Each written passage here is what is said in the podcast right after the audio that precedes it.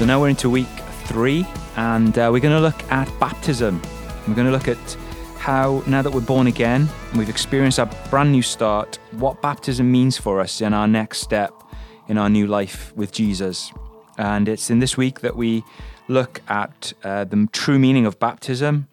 We can see the biblical pattern of baptism, understand what it does and why it's so important, why it's so essential in our new life with Jesus and that if you haven't yet been baptized, how you can be prepared and get ready um, for your own baptism. So, day one of week three kicks off with this question mm. What is baptism? So, David, what is it? Well, um, just to backtrack a little bit, Jesus commanded his disciples at the end of Matthew Matthew's gospel. Jesus says, mm. um, "Go into all nations and make disciples of, of people and baptize them in the name of the Father and of the Son and of the Holy Spirit. Right. And um, so, what is baptism? Well, the simplest way to understand it is just to look at the the word that is translated as baptism, and that word is a is a Greek word baptizo, mm-hmm. which means to immerse or to plunge or to submerge.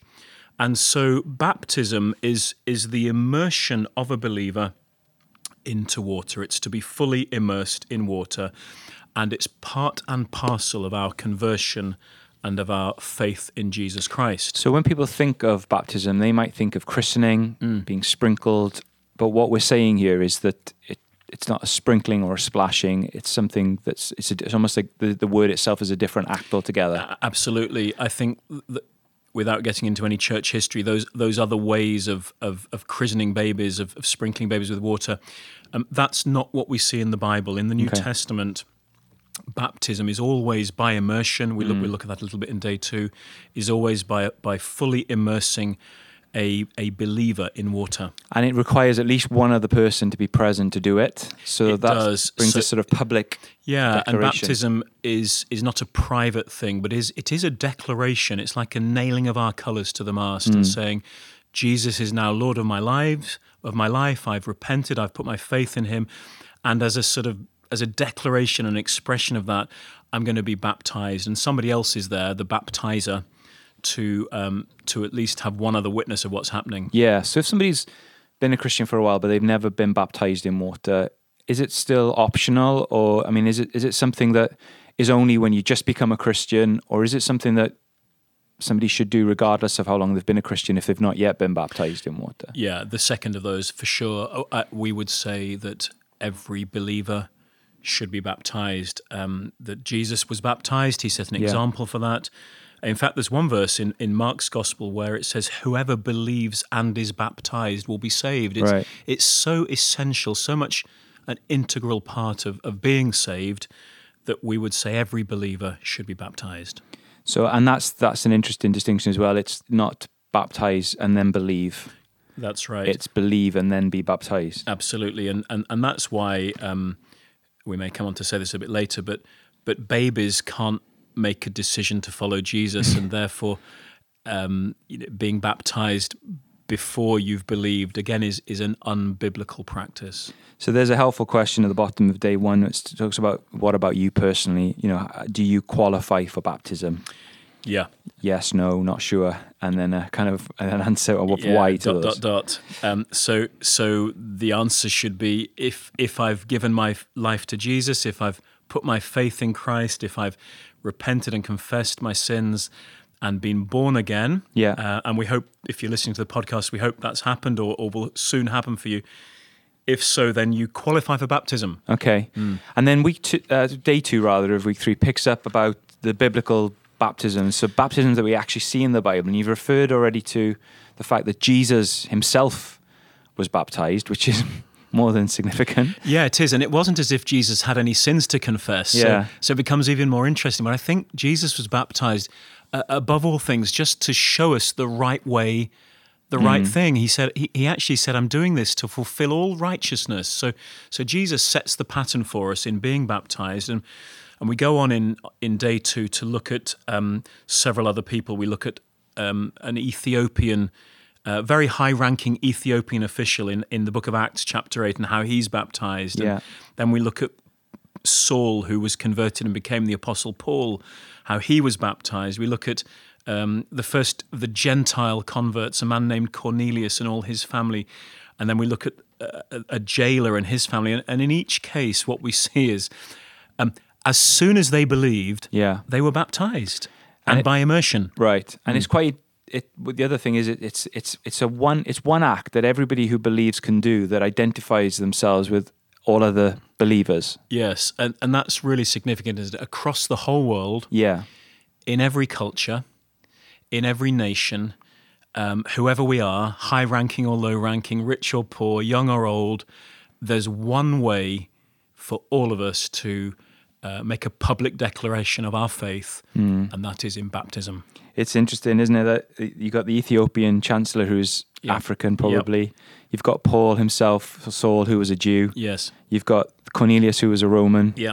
and you've got the jailer, who's probably Greek. Yes. It's almost like each one of those Uh, yeah. it almost represents different cultures, different nationalities, but they're all brought together by They're the all brought act. together. They all they all begin their faith the same way, begin their Christian life the same way through Yeah. baptism. It's a really powerful Yeah, picture. it's a yeah. universal a universal act that is that I would say is is required and essential for every believer. So, if we talk about the fact that we've sort of talked about what baptism is, and we've seen in the Bible where people have been baptized, Yep.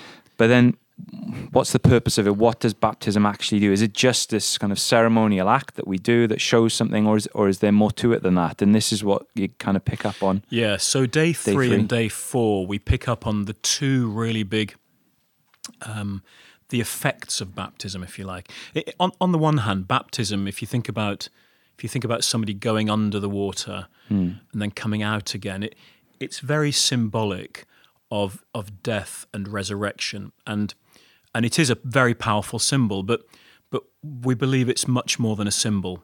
Right. And on day three, we talk about baptism and, and the, the power of baptism to cleanse us from our past. And we look at a couple of um, illustrations from the Old Testament, actually, of, of Moses um, and of Noah. Um, and we look at how those two examples uh, come to life for us in the New Testament when we realize they, they're like um, images or pictures or they're foreshadowing of baptism. So in the case of Moses, um, Moses led the Israelites and they had to go through the Red Sea. Yeah, In the case of Noah, he had to escape with his family from, from this flood by, by, by being carried through the waters of, of the flood. And they're both illustrations for us, pictures for us of baptism. And in actual fact, um, there's, a, uh, there's a verse in, in 1 Peter that we, that we look at where it says, God waited patiently in the days of Noah um, because a few people, eight in all, were saved through water. And this water symbolizing baptism that now saves you also. Noah was, if you like, cleansed from the sin that had pervaded the earth in his day. And, and Yeah. Moses also escaped from the, from the sinful environment of the Egyptians. So that's the first picture we look at the power of baptism to, to cleanse us. and the thing of the, the, the thing of water and washing Yeah. and cleansing is is very familiar to us even naturally, isn't it? That with it's the only way you can ever truly feel clean Yes, is to pass absolutely. through water Yeah. is to get you know to bathe or shower. It's a cleansing act, It is. and it, but it's something that actually happens. It in is, and, and, and. Paul himself um, recalls the the apostle Paul describes um, how just before he was baptized, somebody said to him, "Now what are you waiting for, Paul? Get up, be baptized, and wash your sins away." Was Ananias tells him yeah, to, to get up right. and so, be washed. so this yeah. is a really powerful image, but but also we we know this is this is real and powerful for people that when they're baptized, they come out of that water, and there's a very real sense in which they come out cleansed. And those Old Testament pictures describe a cleansing work, they do. if you like. But there's also another uh, sort of image that, that's uh, that's tied in with it, which is of a of a. I, mean, I think you've already referred to this actually, is like a death, Yeah. a burial, and a Yeah, resurrection. so so in day four, we look at the second big picture of baptism, the big the big purpose of baptism, and and, and the picture here is of, of, of burying the dead. And we read um, we read a passage in, in the book of Romans, chapter six, where Paul about, Paul talks about dying with Christ, and then in baptism um, being buried and and raised being raised again. And and here we have the if you again we imagine a, somebody going down under the water. Yeah. it's like a burial. Coming out of the water is like a resurrection, and um, and and this really is is what's happening to our old lives. Our old lives, having been uh, having we've repented, we've we've asked Jesus to to to cleanse us and forgive us. The Father forgives us our sins, and then in baptism, it, it, it's like a burial of the old life, uh, and we and we put it all away, and and and we rise freed from the past Yeah. um, to live a new life. So there's the one of the Old Testament pictures of this, Yeah. which might make some men cross their legs at this moment, but it, it's it's circumcision. Oh, I thought you were going to say that. Yeah. So so that's kind of I guess that that that image is more attached to this picture of of a of a cutting off of what's bad and you know Yeah, a, the- burial of those things. In the Old Testament, God's people were identified by this act of circumcision. yeah um, which is a, literally a cutting away of, of a piece of, of the flesh. And uh, again, in in it it describes circumcision as being um, like a baptism. And now in the New Testament, thank God we don't have to be circumcised. But but in baptism, we're putting away the flesh. It's like a, a, again a burial of the old fleshly, carnal, worldly life. yeah. And, and so that we can be raised into a brand new life. So those those three pictures that are probably took place maybe a thousand or more years before the New Testament was written, and Yeah. they were images. They were uh, things that represented baptism. Yes, The, the, the New Testament sort of shines a light on and highlights them yeah, they're all what they they're all. Old Testament examples of things: uh, the circumcision, the the coming through the through the sea, the the escaping on the flood. They're Hmm. pictures, and in the New Testament, we understand they're all pointing the way towards baptism. Yeah. And now in baptism, we kind of got the fulfillment of all of these things. So the if you take the image of the the death, burial, and the resurrection, there's this kind of statement in uh, in uh, day four about the best funeral ever.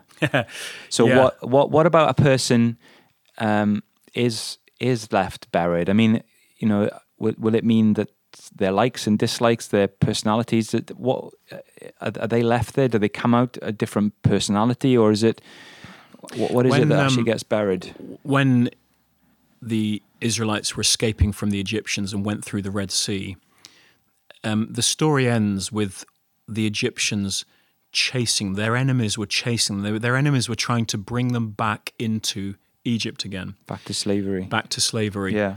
And those enemies are actually drowned in the Red Sea Hmm. after the Israelites have gone through safely. Yeah. And I think that's a really, I always think it's a fantastic picture of how all the things in my old life, before I was a believer, before I was a Christian, all those things which would which would seek to have me back if they could, Right.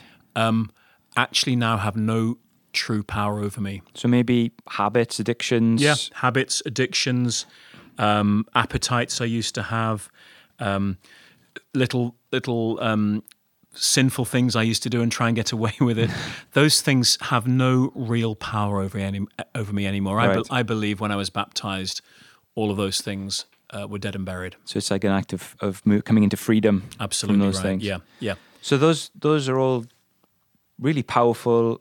They're not just images; they're realities, aren't they? They we are know people in the church that Yeah. have experienced the power of baptism and have have known a, a freedom from addictions, freedom from lots of different things, even sicknesses, yes. as a result of coming through baptism. Yeah, and I think everybody who is preparing for their own baptism, it's really. Well, day five, we, we go on to talk about um, how we should be baptized. But Yeah.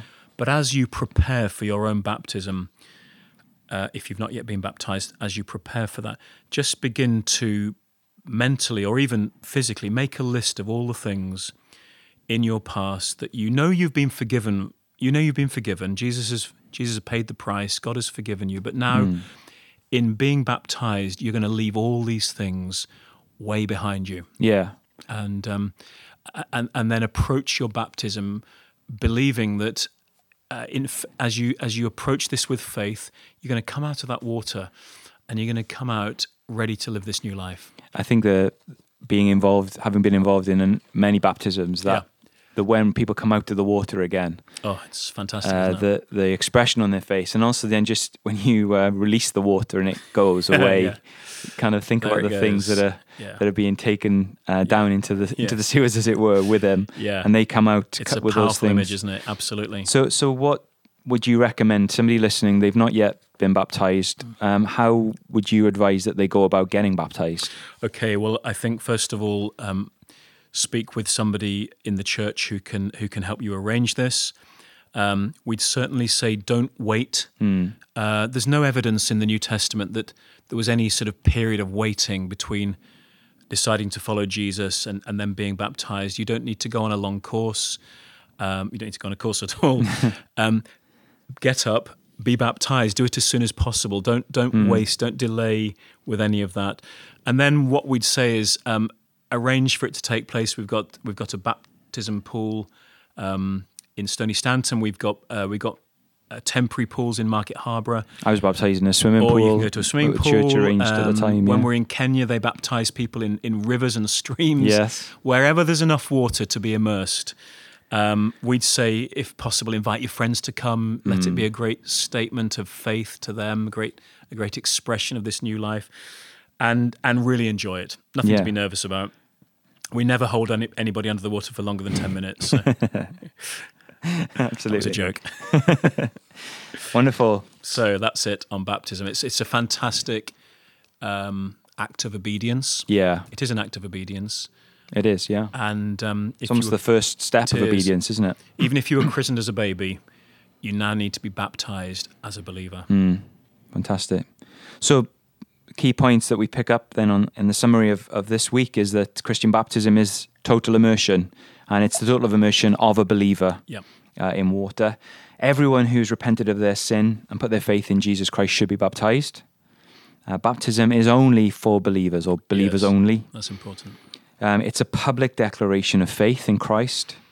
It's an outward expression of something that's taken place on the inside, an Yes. inner cleansing that's already taken place in our lives. Um, you've said not to wait, but actually to be baptized as soon as possible after Yes. becoming a Christian. That as we're baptized, we're united with Christ, not just in his death, not even just in his death and burial, but also in his resurrection. That's right, And has yep. power as a result. Um, power to put to death our past, Yes. um, the sinful things and our sinful nature in the past, and gives us power to live the Christian life. It's an essential and integral part of our salvation, of what it means to become a Christian. And it's this first step of obedience and faith.